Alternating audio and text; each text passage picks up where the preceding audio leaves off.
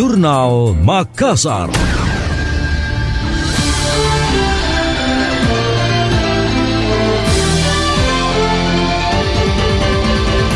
Ketua Umum Palang Merah Indonesia PMI Yusuf Kala turut prihatin dan berbelasungkawa atas bencana gempa bermagnitudo 7,8 yang melanda Turki. Yusuf Kala berjanji akan segera mengirimkan bantuan ke Turki melalui PMI.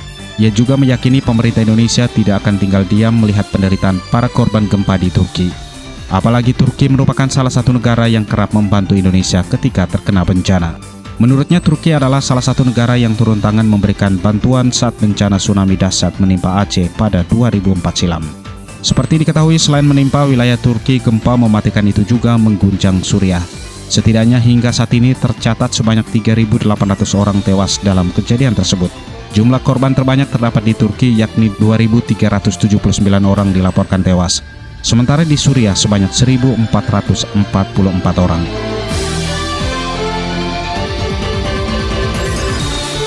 Wacana kenaikan biaya perjalanan ibadah haji BPIH menjadi 69,19 juta rupiah mendapat penolakan dari sejumlah masyarakat kota Makassar.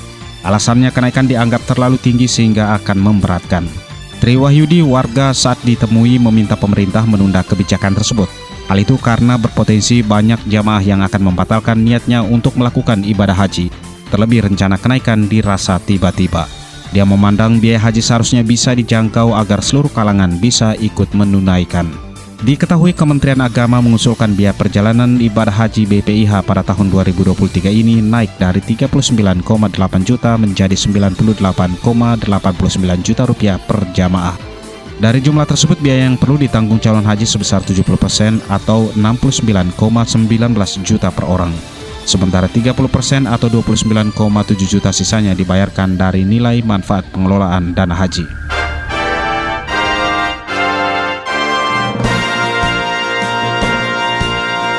Demikian tadi, Jurnal Makassar.